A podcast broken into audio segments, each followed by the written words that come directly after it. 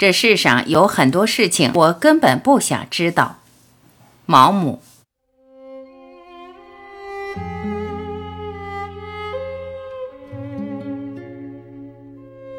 一，这样的想法让我不安。我想转世，再转世，不停的轮回。尽管要承受痛苦和悲伤，我依然愿意接受各种各样的生活。我觉得，只有经历一世又一世，才能让我的渴望、活力和好奇心得到满足。二，在美被创造出以后，它也不是为了叫每个人都能认出来的。要想认识它，一个人必须重复艺术家经历过的一番冒险。他唱给你的是一个美的旋律。要是想在自己的心里重新听一遍，就必须有知识。有敏锐的感觉和想象力。三，由于时光转瞬即逝，无法挽回，所以说它是世间最宝贵的财富。滥用时光，无疑是人们最没有意义的一种消磨方式。四，养成阅读的习惯，等于为自己筑起一个避难所，几乎可以避免生命中所有的灾难。五，改变好习惯比改掉坏习惯容易得多，这是人生的一大悲哀。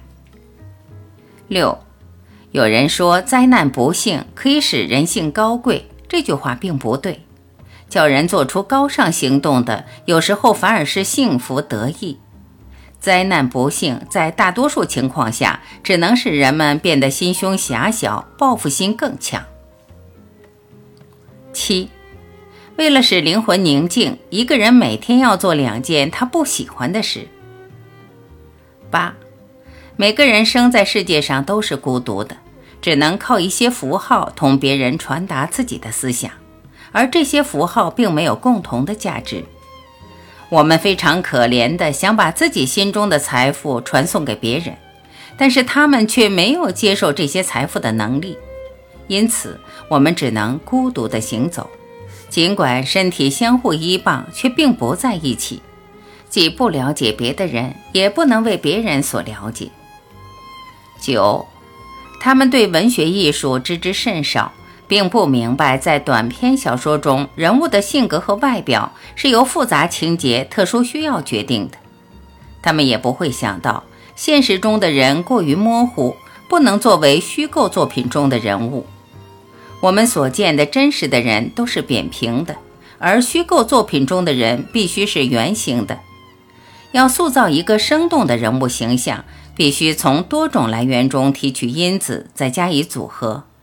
不能因为一个读者闲极无聊，发现小说中的某个人物跟他认识的某个人在思想或身体上有一个共同特征，而且知道作者与这个人有过往来。于是就将这个人的名字贴在这个人物身上，说这就是他的画像，这是愚蠢的做法。十，感情有理智所根本不能理解的理由。十一，判断一种文体风格是否优秀，不能只看它在某些点上是否出彩，如某个用词是否古雅而恰当，某个句式是否复杂而精妙。还要看它是否具有整体上的和谐与美感。十二，伟大的艺术从来就是最富于装饰价值的。十三，只要你挨过穷，你内心里就一辈子是个穷人。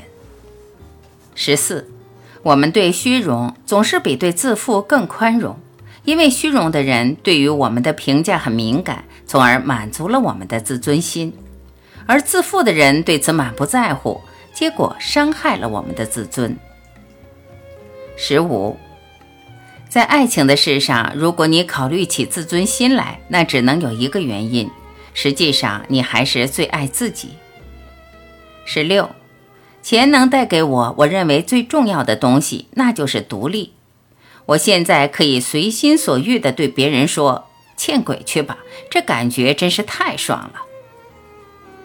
十七，两人肩并肩的走路本身就是件令人愉快的事情。十八，我要走遍世上任何一条路，度过深沉的悲伤、莫名的哀愁、无尽的喜悦，只求放手一搏，体验人生，追求灵魂中的星辰。十九，真希望让你明白，精神生活是多么令人兴奋，那种经历是多么丰富，那样的生活没有止境，多么幸福。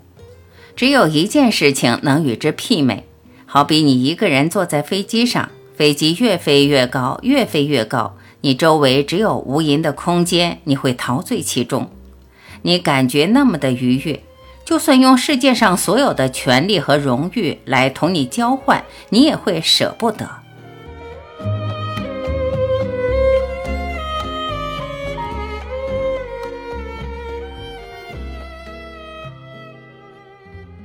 感谢聆听，我是晚琪，再会。